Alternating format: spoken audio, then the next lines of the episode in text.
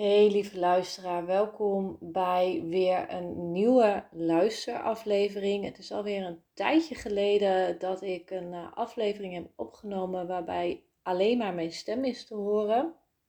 Uh, afgelopen weken twee keer een kaartlegging, een business reading uh, gedaan, wat echt super leuk is om te doen. Maar ik had ook echt heel veel zin om gewoon lekker te gaan kletsen eh, over een thema die als een rode draad door mijn zomer heen loopt. En dat is gekomen naar aanleiding van een eigen theaterworkshop. Um, die ik voor de zomer heb gedaan. Het thema daarvan is valplezier. En tijdens deze workshop kwam ik enerzijds achter van hoe leuk ik het vind om theater te doen.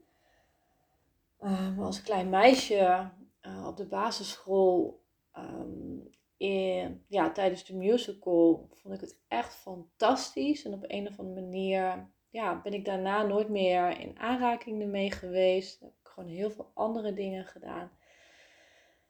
Um, dus ja, ik kwam gewoon weer helemaal tot leven.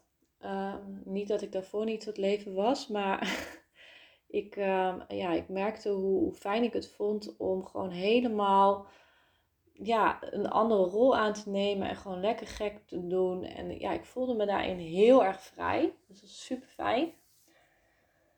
En daarnaast, uh, het thema eh, ging me ook heel erg aan het hart. Het ging over valplezier.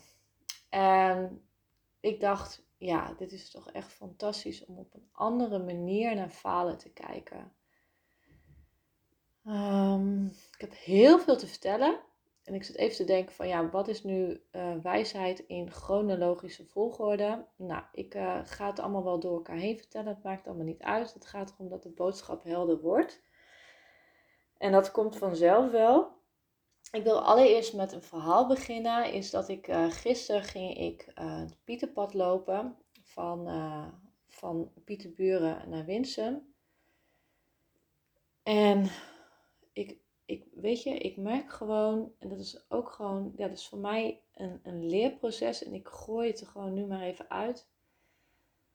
Dat er bij mij ook allerlei stemmetjes weer gaan van is het wel leuk genoeg, is het wel goed genoeg en misschien is het ook wel heel erg herkenbaar voor jezelf van um, wat ik heb te vertellen. Ja, ik weet sowieso wat ik heb te vertellen is super powerful. Echt, als je hierin kan, uh, kan stappen, dan kan het zoveel voor je doen, uh, voor jou als persoon. Um, waardoor er echt uh, interne uh, transformatie plaatsvindt. En daarnaast kan het ook zoveel voor je bedrijf uh, opleveren. Maar het is ook echt een thema waarin ik grootste stappen mag maken. En ja, als, als jij nu luistert, dan weet ik zeker dat jij ook grootste stappen hierin mag maken. Dat jij op een andere manier naar falen mag gaan kijken. Want we leven in een maatschappij waar falen nog steeds als iets verkeerds en als iets slechts wordt gezien door de meeste mensen. Gisteren was ik in de trein uh, onderweg. Ik, was, uh, ik had de Pieterpad had ik gewandeld en ik weet niet meer of het op de heenreis was of op terugreis. Reis. Op een of andere manier heb ik de laatste tijd echt brain freezes tot en met. Niet normaal. Um, maar ik zat in de trein en ik hoorde een aantal oudere dames, een groepje, praten over hun kleinkinderen. En ik voelde zoveel liefde en trots hoe ze over hun aan het praten was. En ik dacht, oh wat schattig. En dat voelde ik helemaal, want ik was afgelopen weekend, uh, zat ik in de trein. Ach, zat ik niet in de trein, was ik in Enschede op mijn kleine neefje aan het passen. En nou, wat een cutie cutie is dat. Zo'n schatje, echt. Oh, ik voel nu ook gewoon de liefde uh, door me heen stromen. Dus ik kan me helemaal voorstellen uh, ja, hoe zij dat voelen als, als oma zijnde. Dat is op een hele andere manier, een hele andere belevenis. Voor mij is dan als tante zijnde. Maar ik, ja, ik voel daarin ook echt de liefde voor mijn kleine neefje.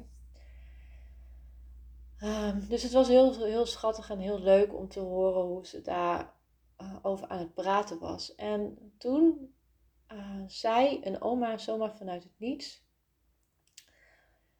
ja, En uh, mijn kleinkinderen, of mijn twee kleinkinderen, die hebben voor de zomer de CITO-toets gemaakt, of een andere benaming voor een bepaalde toets. En zeiden van, ja, ze, zij zei van, nou, ze hebben echt allebei zo goed gemaakt. Echt bovengemiddeld, echt uitmuntend. En toen ze dat zei, toen was het stil. Naar mijn idee werd er niet echt op gereageerd. En mijn maag die draaide ervan om. Ik dacht van, oh, gaan we weer. Dit is echt zo ehm, standaard in Nederland en misschien wel ook in de rest van Europa, Amerika. Geen idee. Dat dit is gewoon een opmerking. Dit is iets wat zo vaak wordt gezegd. Wat je zo vaak om je heen hoort. En ik denk van, oh, hiermee slaan we de plank echt volledig mis. Want, dan ga ik even naar mijn eigen ervaring. Ik uh, als meisje op de basisschool was het perfecte meisje, tussen aanhalingstekens. Mijn leraren en leraressen zeiden altijd van Judith, daar kunnen we er echt 30 van hebben. Eén, was super braaf. Dus dat betekende dat ik heel goed luisterde. Ik haalde hele goede cijfers.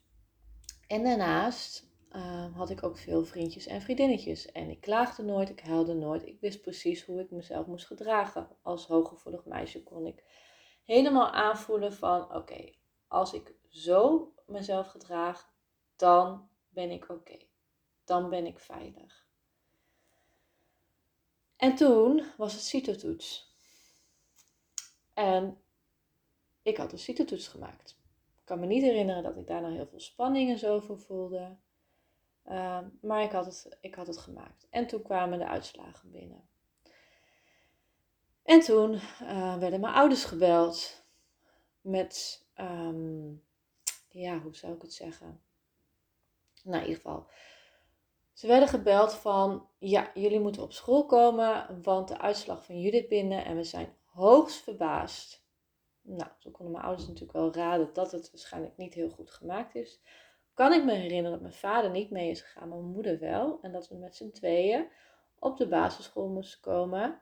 En dat voelde voor mij ook als een soort van, ik word op het matje geroepen. Nou, en toen werd dus uh, de uitslagen werden laten zien. Nou, waar ik eigenlijk HAVO-VWO-advies had, want ik ging ook om met meiden die heel goed konden leren. Dus misschien hadden ze mij ook al in het hokje van, uh, zij kan goed leren geplaatst, geen idee. Maar ik haalde natuurlijk zelf ook goede cijfers. Um, ja, waren mijn CITO-resultaten niet zo heel goed. Um, het, sommige onderdelen waren zelfs, uh, nou zeg ik waren zelfs, nee, waren VBO-advies. Dus niet VWO, maar VBO-advies. En ik, nu ik het zeg, is daar ook een soort van oordeel over, omdat dat toch op een of andere manier geconditioneerd is. Maar het was dus niet goed. En ze waren verbaasd en ze begrepen niet hoe dit kon. En nou, voor mij, als ik zo terugkijk, uh, heb ik best veel last gehad van, uh, van falangst. Bang, angst om te falen. En dit is als een rode draad eigenlijk door mijn hele werkende leven gegaan. Uh, maar ook als, als ondernemer heb ik daarin ook, ook nog last van. Um, dat daar een soort van overtuiging bij mij is ontstaan van ik mag geen fouten maken en ik moet toetsen goed maken, want anders word ik op het matje geroepen. Neem even een slokje hoor. En om daarin een bruggetje maken naar die oudere dames, of in ieder geval naar die oude dame, is dat het gewoon van jongs af aan al zo wordt aangeleerd van je moet hoge cijfers halen. Want als jij hoge cijfers haalt, dan ben ik blij met jou. Dan ben ik tevreden met jou. Dan ben jij oké, dan ben je veilig. En als dat zo op deze manier wordt uitgesproken, ja, dan gaat het naar mijn inziens echt volledig mis met deze hele prestatiemaatschappij waar we in leven dat er zo nadruk wordt gelegd op het halen van goede cijfers en dat dat zo belangrijk. En daarin kunnen wij ook uh, het fout neerleggen bij het schoolsysteem, want dat is ook natuurlijk helemaal gericht op presteren en nou, ik weet niet hoe het bij jou zit, maar je hoort gewoon, ja, ik, ben, ik heb ook een onderwijsmoeder, dus ik hoor veel van het onderwijs. Ik ken veel mensen die in het onderwijs uh, zitten, dus ik hoor daar gewoon heel veel over. En ja, dat de kinderen daar emotioneel onder lijden, onder deze prestatiedruk. Maar ik denk van, ja, ons, als onze grootouders en de ouders zo nadruk leggen over het presteren, dat je moet presteren, dat je anders niet goed genoeg bent, want dat is waar de kern waar het om gaat, hè? Goed genoeg voelen en niet goed genoeg voelen. Als het zo belangrijk is, als ouders of grootouders, daar de nadruk op wordt gelegd, ja, dan komen wij in een maatschappij, uh, en laat ik het zeggen, voor mij, ja, ik zeg het gewoon, het is gewoon verrot ik vind het gewoon echt verrot. Want wat je leert als kind, wat je voelt, is dat je niet goed genoeg bent als je niet, als jij de toetsen niet goed genoeg haalt. En het is hartstikke mooi als je het wel goed doet. Maar als het dus een keer verkeerd gaat, wat bij mij dus zo was, dat ik echt door alle groepen heen hoge cijfers haalde over het algemeen. En de dus niet.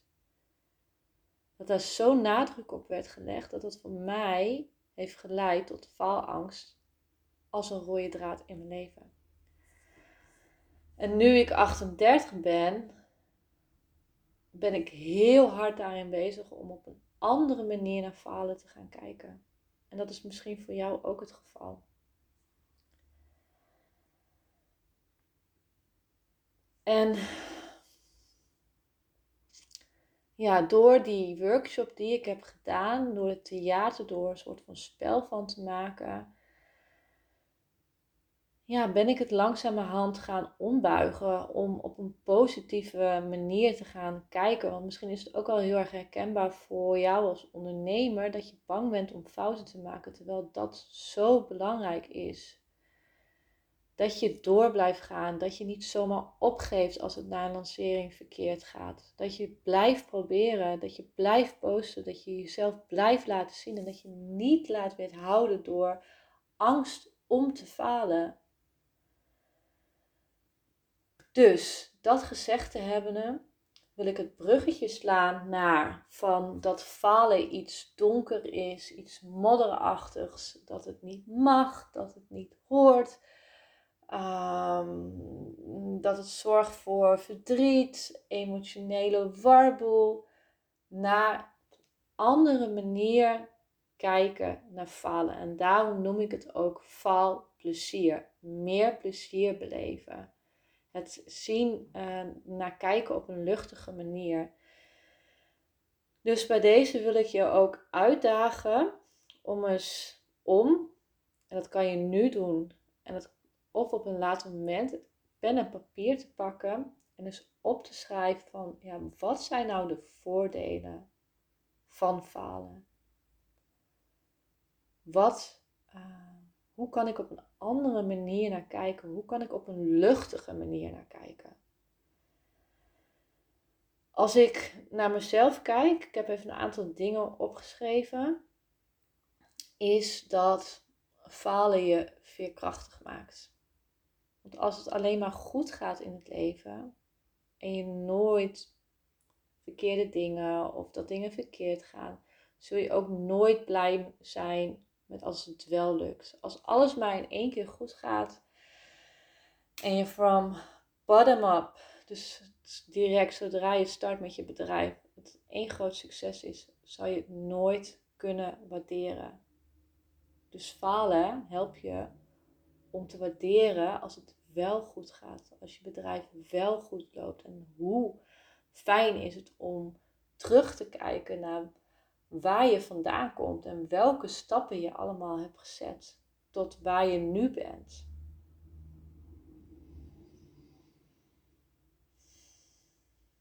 En falen betekent ook dat elke stap die je blijft zetten dichter bij succes komt. Hoe meer je faalt, hoe sneller je succes komt. daarbij niet in die freeze stand komen van oké, nou het werkt niet, dus ik ga direct maar weer iets nieuws proberen. Maar als je in iets gelooft, dat je denkt van ja, maar dit, dit kan mijn mensen zoveel verder brengen. Blijf het dan posten, blijven over praten. Op een gegeven moment gaan mensen daarop aanhaken. Misschien niet meteen, maar het gaat gebeuren. Dus het helpt je om niet direct op te geven. En laten we wel wezen, het is gewoon iets wat bij het leven hoort. Dat is de dualiteit van falen en succes. Het hoort er gewoon bij. Dit is wat het is. En als je dat helemaal kan omarmen, nou helemaal oké okay mee kan zijn,